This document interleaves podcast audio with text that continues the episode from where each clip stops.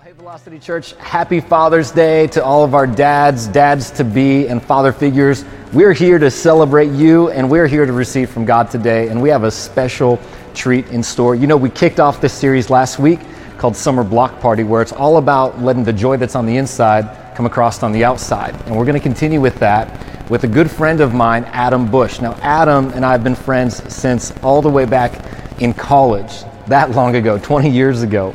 And he's a church kid, son of a pastor, a ministry guy, but he's also a comedian. He's been with us before at our team Christmas party. He's most recently coming off tour. He's open for Mike Birbiglia. He's a funny guy, but you are going to get a message today. You're going to get a sermon, but you're going to get more than a message. You're going to laugh, you're going to have fun, and I know you're going to receive from God some things that can only come through laughter. Scripture says, a merry heart is good like medicine. So just understand that you are going to get some healing to some places through what God imparts through Adam today. So, would you do me a favor and put your hands together for my friend Adam Bush?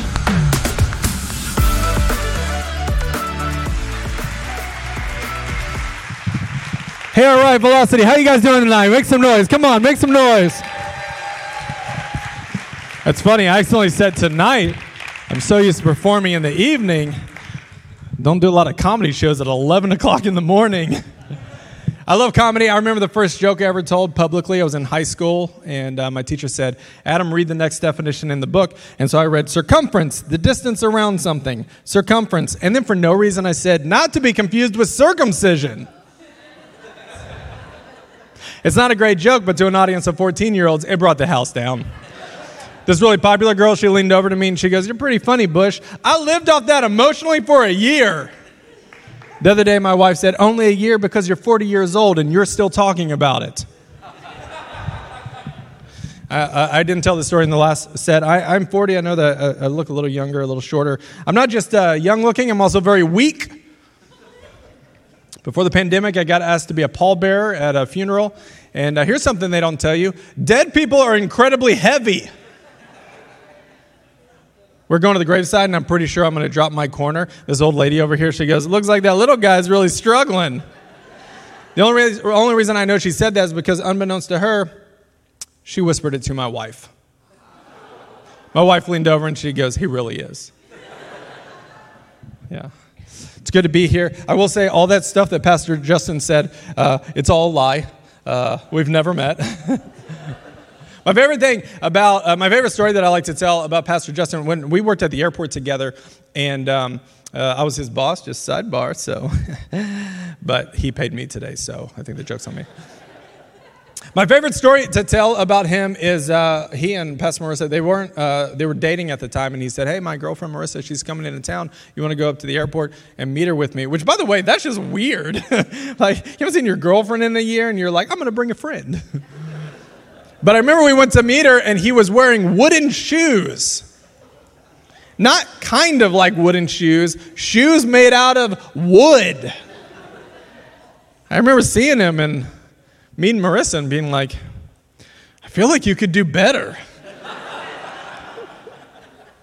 no, but uh, man, I'm so thankful you, to, to still have a relationship with them. You know, when you're younger, I mean, this is 20, 25 years ago, you don't really know who you're going to have a relationship with, you know, years later. And I didn't plan or, you know, want this relationship, but um, I'm just kidding. Uh, but, you know, uh, I am so thankful for what he's doing. I remember whenever he told me 11 plus years ago, he's like, I'm going to plant a church. And I said, What's going on now? And he's like, I work at Swans. and so he'd get up like super early and do that whole full time job before he, you know, would get, so he'd have enough time to work on the church the rest of the day. And I remember thinking, Man, that's early. I hope these people are worth it. You're worth it. You're worth it.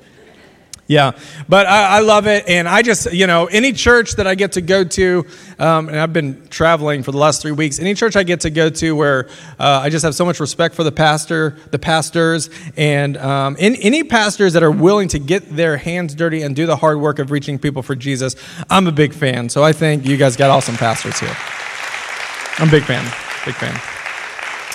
I'm a church guy myself. 15 years I worked at a church. Uh, uh, my home church is Church on the Move. I live in Tulsa, Oklahoma. It's founded by uh, Pastor Willie George, who, if you watch the Gospel Bill show, that that's uh, you know he did that.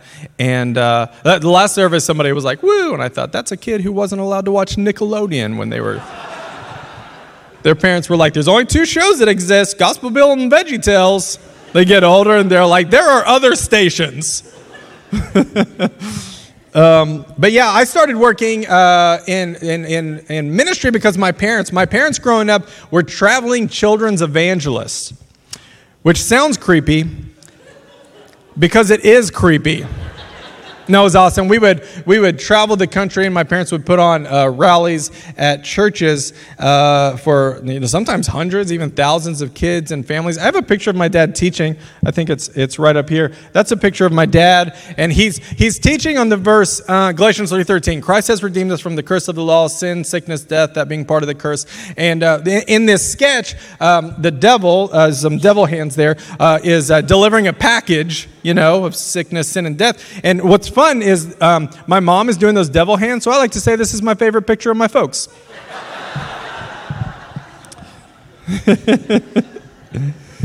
but um, uh, we would we would travel the country and go to churches. We did that for years. By the time I was six, we had been to every state in the continental U.S. My mom said one time we were driving down the highway, and I I was like three. I yelled from the back of the van, "Mom, you passed our house!" It was a Holiday Inn.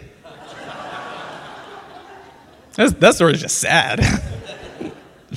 Uh, I have a picture of, of me with a puppet here, if you guys will pull that up. Um, this is like a marketing piece that uh, uh, my parents took to, uh, you, you, know, just like make flyers. You know, it was back in the day, they'd send out flyers to, to churches and stuff to have us, you know, have them come in and speak. And so that's a picture from when I'm three. And then uh, fast forward 25 years, and here's a picture of me at like 28. Uh, another, yeah, right there. So not a lot changed. but I got into children's ministry when I was about 25 years old. In fact, that's where I met my wife. You guys want to put up, put up a picture of my family? Um, this is my. Uh, this is my this is my wife uh, Diana. We call her Di, and that's our kid Luna. And uh, my wife and I we met actually working in children's ministry together. She was my intern. that joke really hits different these days. uh, but um, we've been married for going on 12 years. She's awesome. I love her. She's my best friend. And that's our kid, Luna. I love Luna I, uh, so much. And uh, it actually makes me uh, really uh, teary eyed to, to see that picture because I've, I've been on the road for like three weeks. I, today is the last stop on my tour. So I get to, after this, I get to go home and see my family. So I think, thank you. I think, uh, I think I'm going to wrap this up in about five minutes. So you're like, that guy was good, but it was short. Um, which, by the way, they put in my room last night. They put that picture in a in a frame in my hotel room, and I was just like, "Oh, that's so sweet." And then a second later, I was like, "But kind of creepy." I asked Luna. I said, "Hey, Lou, I'm doing this uh, thing at a church. Can I take a picture of you?" And she said, "Hold on, Dad." And she went and came back, ready for the picture. And here's the picture that I got. oh, I love that kiddo. I feel like she's going to be in show business, maybe. I'm not sure quite the extrovert. But yeah, my um, I, I, so I started working in children's ministry when I was about 25, um, about 15 years ago, and I love kids ministry so much, and uh, I think it's so much better than being a youth pastor because kids love fun, silly things. Like they love jokes about farts, right? Yeah, and like teenagers, they just smell like one big fart. So I'm not as interested in that. Uh, my my favorite story. This teenager over here just shook his head like this. Like, do you smell like a fart? I don't. Are you his, are you his parents? You concur. That's okay. I'll do an altar call at the end. We'll get him saved. My favorite, my, one of my favorite stories to tell about children's ministry is we were doing a costume contest one time, and, and we're having a regular service, and, and uh, my friend is leading worship, and there's this. If you've never been around kids worshiping God, it's just the sweetest thing. And so there's this little eight year old on the front row, and he's just singing his guts out, worshiping Jesus, hands lifted as high as he can, wearing a full on werewolf mask. I'm sure he was thinking, just like, I love Jesus, but this costume is cool. Oh man, but yeah, but I love children's ministry. I did that for about. I worked at a church for about 15 years, and I just left um, to uh, pursue writing and stand-up comedy. I write up, te- I write television shows and and do this sort of thing. And um, I'll tell you how I got into comedy. Uh, when I was in children's ministry, I I, I predominantly uh, wrote sketches and uh, made created puppet characters and did sketches with my friends who worked in ministry with me. And so I, I just really wanted to be real good. You know, I just wanted to be a professional and learn how, like, learn storytelling. Is when I really started getting into, like, uh, uh, following movies and learning how they were made. And I started following a lot of stand up comedians. And I started listening to the stand up comedian named Mike Birbiglia.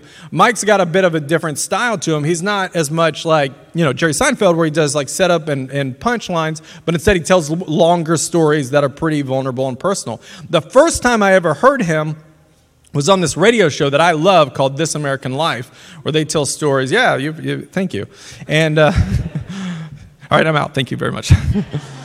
it's hosted by this guy Ira Glass, who's an amazing storyteller, and I just, I just, I, w- I was, I was in. And so with Mike's stories and his comedy, I just started following it. Um, I, I, every time he had a special, I'd watch it or listen to it, any movie, anything like that. So fast forward to 2017, and um, Mike Birbiglia is doing a one man show on Broadway about having a kid, and he gets on The Tonight Show and he says, I'm, I'm holding a contest to find my understudy. Like, it's kind of a joke, right? Like, you can't have an understudy for your one man show. Like, nobody's going to appreciate it if they're like, now presenting Mike Birbiglia as the new one, someone different. Like, it's not going to be good. But he said, hey, uh, enter the contest by doing one of my old bits, post it on Instagram. I'm going to pick my favorite one, and you're going to you're going to come, you're going to open for me on Broadway. I remember thinking, like, man, I've just really been setting myself up for this. I, could, I, I think I could do this. And so my wife helped me make a video. We posted on Instagram, and that was that. And the day that uh, they were supposed to announce the winner, um, well, I should say before that, uh, once I posted the video, uh, my friends had started to learn about it. And this, I was at this party, and this girl came up to me who I respect, and, and she said, she said, "Hey, what's the deal with this contest that you entered?" And I was like, I was just like, "Oh yeah," and I explained like the concept, and she looked at me and she goes, "That's a weird idea for a contest," and then she just walked away. Like it's not a, it's not a criticism, but it's not a compliment. It's like when somebody sees you and they're like, "You got a haircut," but then that's it. That's a weird idea for a contest. That's what she said. But what I heard was, you couldn't actually do this, right? It's actually an insecurity I've dealt with my whole life, and it goes back to when I was a kid. I grew up in Louisiana, and um, I had a group of friends, uh, Rob, Ben, Clayton, Wade, and Luke, and uh, I, I mentioned their names not so you'll remember them, but so you know that we didn't call each other by, you know, our given names. Like we had nicknames for each other. Like Luke was a very doughy individual, so we called him Chewy. Rob was very sloppy, so we called him Sloppy. and I, before I had braces, had a big gap in my teeth, and I have uh, abnormally large hands that they would always make fun of. And so they, uh, my friends affectionately nicknamed me Gappy McBig Hands, which is a terrible nickname. That's way too long. We got in lots of trouble together. You know, when my, one of the biggest stories that we did was when we were young, my uncle had a fireworks stand, and uh, he had, during fireworks season, he put a, instead of tearing it down and setting it up every day, he put a little camper next to it, and he would sleep in the camper. And we had the idea we're going to go and make a lot of noise like we're, like we're criminals and we're stealing your stuff. And he'll hear it, and he'll come outside and be like, hey, it's just you guys. It's not a very funny prank, by the way.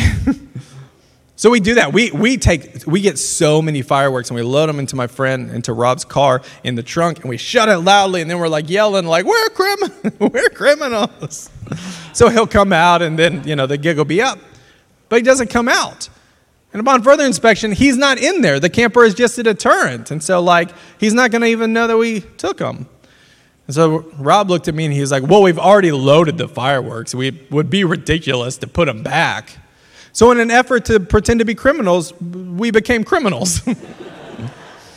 and uh, we took him to his house, and uh, uh, uh, we had all the fireworks here. And Rob had a Roman candle, and he lit it, and he threw it across the street. But when it landed, it landed facing us and the rest of the fireworks. Still to this day, it's the best fireworks show I ever saw. And it was free.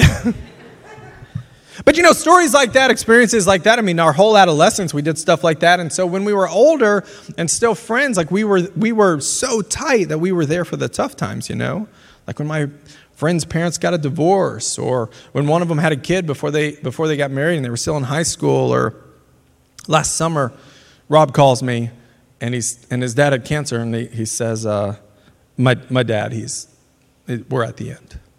So I was on tour, and so I, I rerouted my flights, and, and I get to, I, I flew in and drove to, up to the funeral literally right as it was starting. And, and when, I, when I walked up, Rob was leading everybody in amazing grace to get the whole thing started.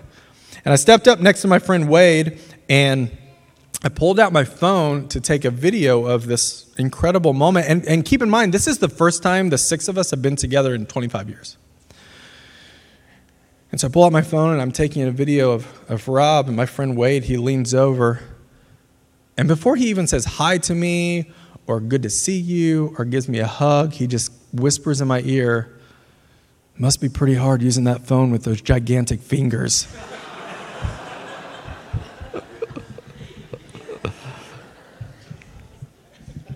there was this guy that who wasn't in the group, but he was around us sometimes named Brandon, and Brandon didn't like me. Brandon was older. And uh, he just, he was so much older and I was younger and little, and he, he just would make fun of me. Every time I'd come around, he would, he would say the same thing. He would always go just like this. He would, he would look at me and he would go, Who brought the kid? Right? Like at first I didn't think about it, but just like he kept saying it and saying it and saying it. And, and honestly, it got to a point I didn't hear who brought the kid anymore. I, I kind of heard the underlying meaning of it, and that was, we don't want you around here. You're not worthy to be here. It's interesting how, like, an insecurity like that will really creep into the rest of your life. You know, I heard John Eldredge in a book. I heard him. I read in a book, uh, Waking the Dead, one time. He, he talked about a similar story where an eight year old on his baseball team said something to him in a similar way. And it, it developed this insecurity in him that for the rest of his life he thought about and he said, Isn't it interesting that the words of an eight year old can dictate our decisions for the rest of our lives?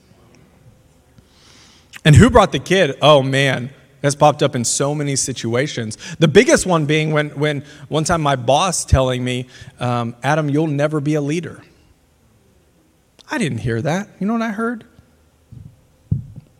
Who brought the kid? You're not good enough. And so when this person said this to me when I had uh, entered the contest, when the person said to me about the Birbiglia thing, uh, that's a weird idea for contest, and then no encouragement, all I heard was, here it is again. Who brought the kid? Why would I think I could do this? So the deadline for when they're going to announce the winner of the contest it comes, and Mike Birbiglia gets online and he says, "We've had such an overwhelming response to the contest, we're extending the deadline." Right? Yeah, that's what he said. But what I heard was, Adam, you couldn't actually do this, right? So the new deadline came and it left, and and and and that was that friends would ask me, like, did you ever hear back from the contest? And I'm like, no, but it was cool to enter. And I was honestly lying. I, was kind of embarrassed, you know. Well, a week later, I'm at work and uh, my phone vibrates. It's an Instagram notification and it says, Mike Birbiglia is now following you on Instagram. And I said to my friend, huh, that's weird. Mike Birbiglia is following me on Instagram, probably following everybody who entered the contest, right? And then a moment later, I, I get another notification, but this time it's a direct message from him. And he says, Hey, Adam, guess what? Question mark.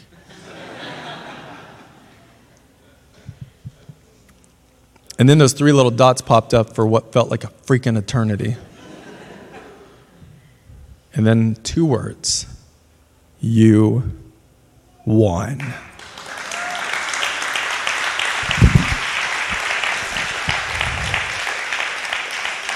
That's how I felt. I'll be honest, I lost my ever loving mind. I started running and jumping and screaming in happiness. We were on the third floor of work. Everyone from the second floor came up and said, What's going on? Is somebody hurt? And somebody's like, Adam's to be on Broadway. And they're like, That's different than what we thought. Five days later, we're in the lobby of the Cort Theater, uh, and the producers are um, uh, telling us how the night's going to go.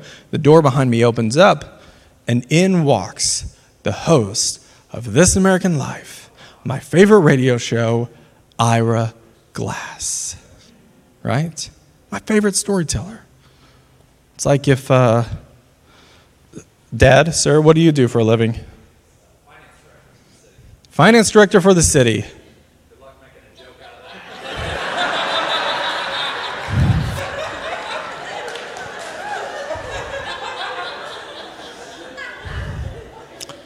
Yeah, so it's like if you met your favorite finance director for the city.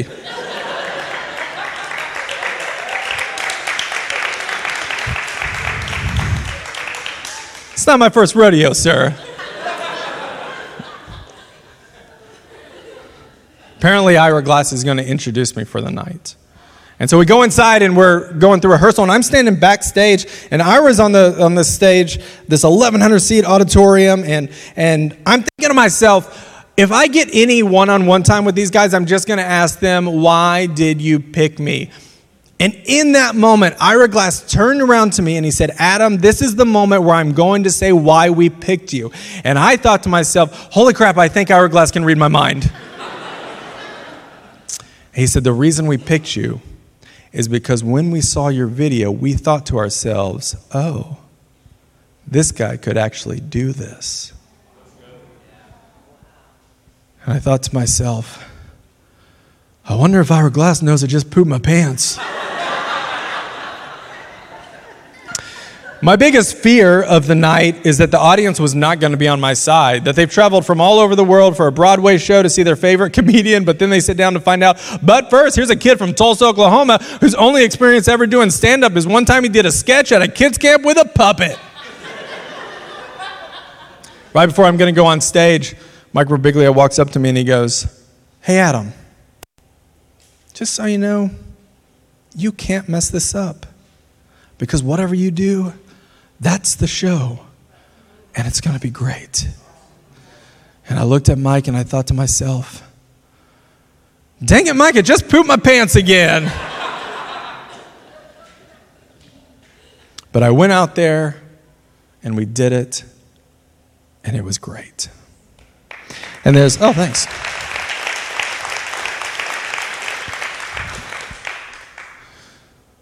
You know, there's a couple of things that I think about in regards to just like the themes of that experience, right? Because it's like a once in a lifetime theme. Like the first one is just that, like, if my first time ever doing stand up is just off Times Square on Broadway, opening, opening up for Mike Birbiglia, then I feel like professionally my career is going backwards. that joke works a lot better whenever the uh, comedy club is a dump. This is a pretty nice place. But I think a lot about that insecurity that I felt, you know. Yeah, you have them too, you know. If, if, if I just say, like, where was the moment where somebody said something to you in your adolescence that you have carried with you your entire life? Right now, you're thinking about it. You don't have to think for very long. It was a parent, a relative, a friend, something that has dictated many of your decisions your entire life. And so we have to ask ourselves, where does that come from? And you could say, well, it comes from these people, hurting people, hurt people. And that is true, but it originates with the enemy. Right? I mean, think about it. In John, when, when, when Jesus shows up on the scene, he says, the devil is the father of lies. Like, you want to see his true character? It's not the truth, he's a liar. There's only one battlefield for the enemy, and that's in your mind right? So uh, Paul talks about in Ephesians when he talks about putting on the whole armor of God, it's so that you can defend yourself against the lies of the enemy instead of knowing what your heavenly Father thinks about you, right? So, what does Jesus do? Jesus pops in and he's got a message. He says, Repent, the kingdom of heaven is near. And he says in John, If you have seen me, you've seen the Father. So, what does that really mean? Everything you're learning from me, everything that I'm modeling, everything in Scripture, that's what the Father is about. There's a um, uh, uh, in addition to being a comedian, I write television shows for a living. And when you're learning storytelling, you, you learn that there are three fears that everybody deals with. So every character is going to deal with one of these three fears. Um, the first one is a fear of failure, right? I think we can all identify with that, whether it has to do with your job or it has to do with your relationships or maybe it has to do with an addiction that you can't get past. The second one is a fear of abandonment, and the third one is a fear of belonging, right? And so, whatever insecurity you're dealing with, including mine, they're going to fall into one of these three categories. So, everything that Jesus is about is about combating that message from the enemy to give you what your heavenly Father thinks about you, which is the opposite, right? When you think about failure, like uh, a couple of scriptures that come to mind, uh, you, you, look at Psalms uh, stand not in the way of the sinners, nor sit in the seat of the scornful. Um, but his delight is in the law of the Lord, and in this law he will meditate day and night. He will be like a tree planted by the living water. Whatever he puts his hand to will prosper. Trust in the Lord. Proverbs, trust in the Lord with all of your heart. Lean not on your own understanding, but in all of your ways acknowledge him, and he will direct your path. Or you just think about belonging or abandonment. I mean, the quintessential verse is John 3:16, for God so loved the world so much that he gave up on us. That's not what it says. For God loved the world so much that he gave his only son, whoever believes in him shall not perish, but will have everlasting life. That scripture I know it's easy to just kind of put it to the side because it's so popular, but that scripture is about adoption. And he's saying, you know what? Because of your sin, I could have given up on you, but instead I'm playing the long game here. I'm going to send the only person who can save your soul so that you can come back and be my kid. Oh, I love that. That's what Jesus came to say. And what is so beautiful about that message, I, I, was, I was listening to this recently on a, a, kind of a scientific article where they were saying whenever you want to um, create a new uh, thought or pathway in your mind, think of it like an actual path. Like you can't just say, I'm not going to think about that insecurity anymore. You have to replace it with something else. And so they likened it to uh, clearing a path in the woods. And so if you were to clear a path in the woods, you're going to go through with a machete or some sort of electric cutter, and you're going to cut all the way to the end, and you're going to go back to the beginning, and it's not going to be that clear right? Especially if it's been overgrown. So you do it again, and you do it again, and you do it again, and you do it again until finally you're walking that path and you might even not remember, just like you're not having to think about the direction you were going. It just becomes second nature. It's like if any of you guys aren't from here and you, you know, you go back to visit your folks or your relatives or whatever, there was a point where you had to get on Google and you had to see where you were going, and now it's just, you barely even have to think about it, right? I'm gonna go left at Subway. I don't know where it's at, but it's there.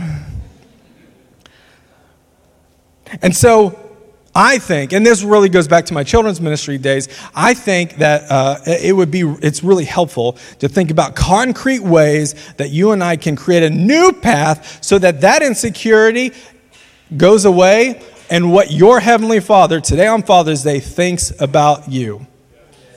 So I like, I like jokes. I think they're fun, but I'm going to give you, and I, I heard this from somebody else, I'm going to give you very quickly five different ways you can create a new path. The number one is read the Bible. Read the Bible and meditate. Uh, the first thing I'll say is reading the Bible is hard. So if you're in this room and you're like, I've never really gotten into it, join the stinking club. New King James Version, pretty hard to understand. All right? But thankfully, that's why God has given us tools to be able to understand the Bible in a real way. And I'm talking about uh, new translations, different translations that either, and, and you can look this up online, but translations that translate word by word or passage by passage. That's a little bit more what Eugene Peterson did with the message translation or the passion translation, helping you understand. And, and, and one thing I'll say, you'll find the more you read those, the more the other translations are going to begin to, you know, open up for you, right? That's why there are commentaries. If you're on Bible Gateway or maybe you use a Logos app. You can get on there, you can read the scripture, but then you can read what someone who's smarter than all of us eh, how what they had to say about it. So you can really go back and forth and begin to understand what the word says. And meditating. Jo- joshua 1 8 this book of the law shall not depart out of your mouth but you shall meditate day and night. Do everything you can to observe it. Then your way will be prosperous. Then you'll have great success. What he's saying is uh, to mutter on the scripture Cows chew their cud. We've heard that before. Uh, the reason they do that is because they, when they eat, when they eat their food, they get nutrients from it. They, it's disgusting, but they swallow it, but then they spit it back up and they, they chew it again to get more nutrients. That's what muttering, meditating on the Word of God is. It's, it's find, finding scriptures, and, and I'm, I'm careful to say a scripture because we don't want to take it out of context. Read the whole chapter, understand what God is saying to the people He wrote it to and to you. Take that passage, memorize it, and then say it a million times. A million times. When you're in the car, this is a wonderful thing as a comedian. I, I drove nine hours to get here yesterday. It's a very long drive. Airlines. Sorry, was a little soapbox. You're in the car, you're driving to work, you're just saying it over and over Lord, help reveal to me what this means for me. What did you want me to know?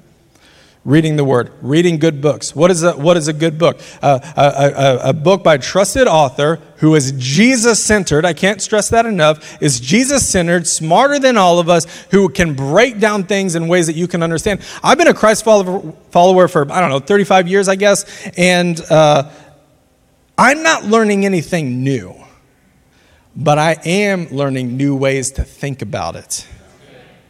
And that's what, that's what so many of us are doing. So, to read a good book is to help us understand that.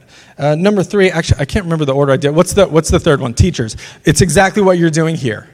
You're part of a church where you have an excellent teacher who is dedicated to the word. Every time you're here, it's not just for community, although that is incredibly important, otherwise, God wouldn't have made the church, but teachers who point you to Jesus. And I can't stress that enough. Pointing you to Jesus, that are explaining the word in the way that it was meant to be said. But every time you listen to Pastor Justin or Pastor Marissa, you are hearing what God wants you to hear. What's the fourth one? Podcast. What an incredible day and age. When I was a kid, my dad would he'd go to a big conference or whatever, and he'd get like a tape series of four tapes, and like if we lost one of those tapes, oh man, you know, you remember they'd pass them around the church or whatever? Like, have you ever, like, it's not like that today.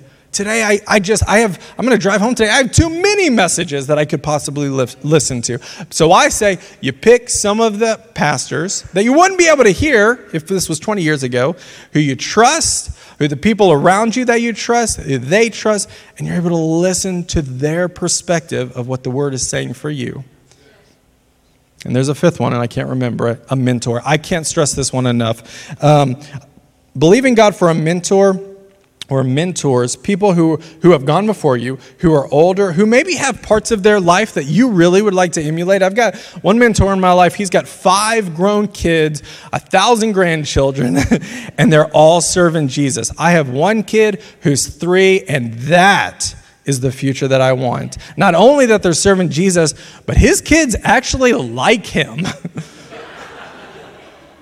I would like my daughter to love being around me. When you do these things, what you're doing is you're, you're creating a new path. Instead of believing the lies and the insecurities that the people around you have spoken into you, you are instead understanding what your heavenly Father thinks about you and how he feels about you. My father was a great man. He was a pastor. Um, pastor Justin knew him. He was a teacher at our Bible school. And uh, he went to be with the Lord 13 years ago. When I, uh, when I was about 24, I uh, got invited to go on a trip to London.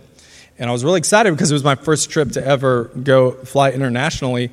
And I put my, my backpack on the conveyor belt at the airport and it got flagged. The TSA agent, he reached inside and uh, he found a knife. Immediately, my mind went back to a year earlier when a friend of mine gave me that knife as a gift. I'm not really a knife kind of guy, so I threw it in my bag, threw my bag in the back of the closet and forgot about it. And I just happened to grab that bag for the trip and I didn't check the front pocket. Here's the thing it wasn't just a knife, it was a switchblade. Here's a fun fact for you it's illegal to carry a switchblade in the state of Oklahoma. Here's another fun fact it's a federal offense to take one into a federal building, like an airport. So the, uh, the officer, he took me down to this room in the basement there was one single chair in there, no windows. He shut the door and left me there for eight hours. Eventually, the door opens up, and uh, this time it's not the TSA agent, it's a police officer. I stand up and he looks at me and he goes, Mr. Bush, you're under arrest. I feel like we've gotten to know each other here today. It's okay to be honest. In that moment, I cried like a little girl. It was like ugly tears. Like the, the officer, he was so kind. He was like, Where were you headed? And I was like, I was going to London. We get to the county jail, and like I'm a fish out of water. Everybody's looking at me. It looks like they want to punch me in the face. They, uh, they took everything out of my pockets. They took my belt, my shoelaces, my dignity. They put cuffs around my ankles as if these little legs are going to be able to make a run for it. And then, uh, and this is my proudest moment, they took this photo. That kid's having a hard time. They sat me in this waiting room, and all there was was a line of phones. And they said, The only reason you can get up is to go make a phone call. And I wanted to call someone, but I didn't have my cell phone on me, so I couldn't remember anybody's number. I, I did remember the Papa John's delivery number, but I didn't think that would be a good idea. The uh, officer, she called my name and she said, You want a blanket and a pillow? And I was like, What, what for? Am I not getting out of here today? And she's like, You're here for the whole weekend. I remember thinking, like, what is happening? This was an accident. I don't do this. I don't go to jail. I go to church. They started calling people's names, and, and every time they called someone's name, they'd go this way to their cell. But when they called th- my name, they told me to go that way. So I walk through this door, and I'm immediately in this small room, and um, there's a, a, lady behind a, a kind of a cage, and she hands me an envelope of all my stuff, and then the door behind me buzzes open. And I open the door, and there's my father. What I didn't know is that while I was inside in my mess, he was outside working on my behalf. And he stood up and he wasn't mad. He didn't yell at me. He didn't tell me what a disappointment I was he just opened his arms and he gave me a big hug. And then he said the thing that I think every good father should say when they bust their son out of the clink.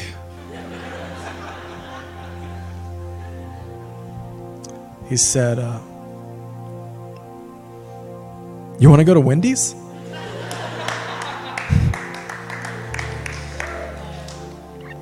Obviously, my father passing, there's a few days that go by that I don't think about that story.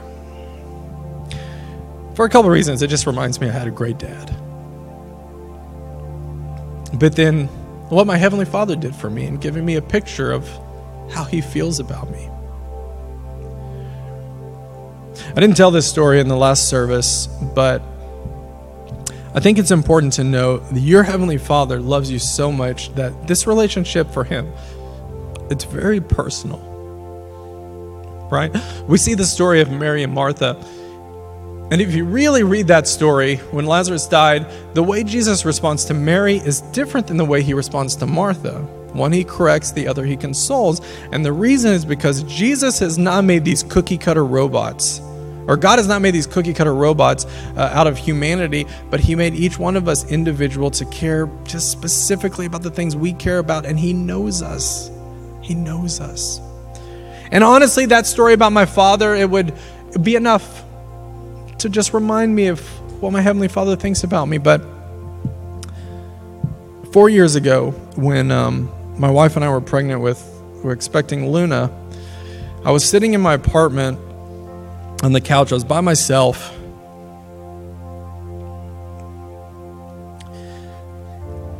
And I was talking to God, and I said, Lord, I don't really know how heaven works. But, like, I don't know if dad can see me. You know, there are scriptures in the Word that talk about, you know, a great cloud of witnesses cheering us on. If they're cheering us on, they got to know something about us. I don't know if he can, like, see me all the time or Maybe he just sees the highlights. But Would you tell me?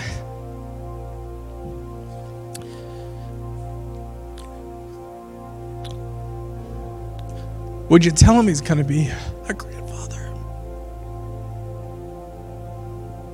And that was it.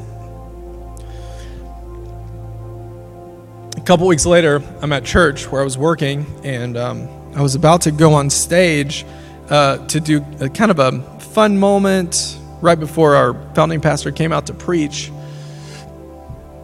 And right before I go out there, and our, our church is like, I don't know, it's like 10,000 people. There's a lot of people in the room.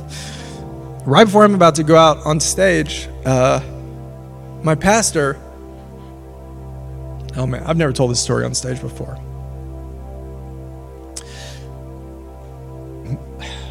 My pastor says, Adam, he's got this big booming voice that'll make you get right with God. And I go, I, I was like, yes, sir expecting him to tell me something like, hey, don't forget to do this or whatever. He looks at me and he says, The Spirit of God just spoke to me.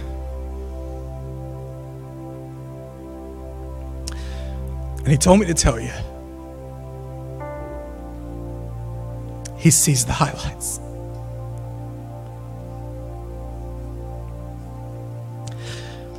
And then I went on stage to do a funny moment. I got off stage as quickly as I could and I went to the bathroom. And I just cried.